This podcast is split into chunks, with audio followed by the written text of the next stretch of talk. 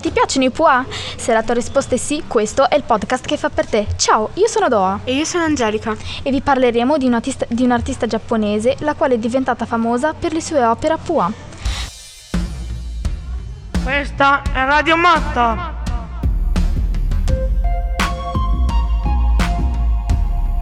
Radio Matta.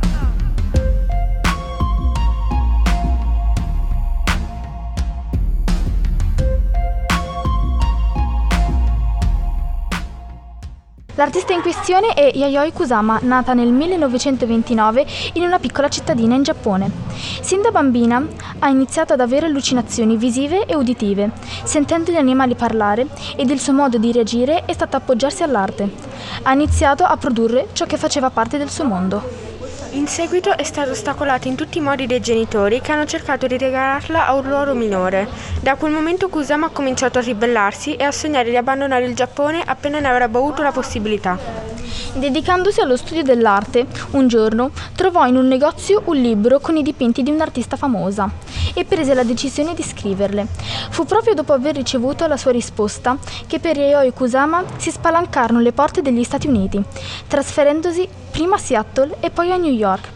Dopo un periodo di difficoltà, la geniale artista giapponese iniziò ad esporre le sue prime creazioni, consolidando poi sempre di più la sua posizione nell'avanguardia newyorkese e diventando a tutti gli effetti una rivoluzionaria.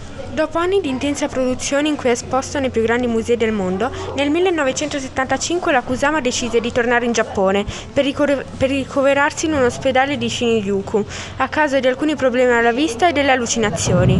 Dal 1977 è diventata ospite fissa presso il Seiwa Hospital a Tokyo, ma questo non le ha in alcun modo impedito di affittare un atelier davanti all'ospedale in cui si reca ogni giorno per dipingere. In questi anni infatti ha continuato a scrivere e a lavorare, collaborando anche con celebri brand di moda come Louis Vuitton Lancôme e dedicandosi anima e corpo alla sua ricerca. La Kusama è stata senza dubbio tra i maggiori protagonisti di una scena artistica in cui erano più importanti gli uomini, affermandosi accanto accanto ad artisti importanti.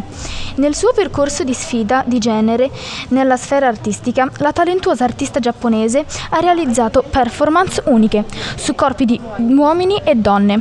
Tra le performance più famose di Yayoi Kusama si possono citare quella avvenuta nel 1966 quando si trae su marciapiede dell'Est 14th Street. Un'altra performance indimenticabile avvenuta nello stesso anno portò a scompiglio alla Biennale di Venezia.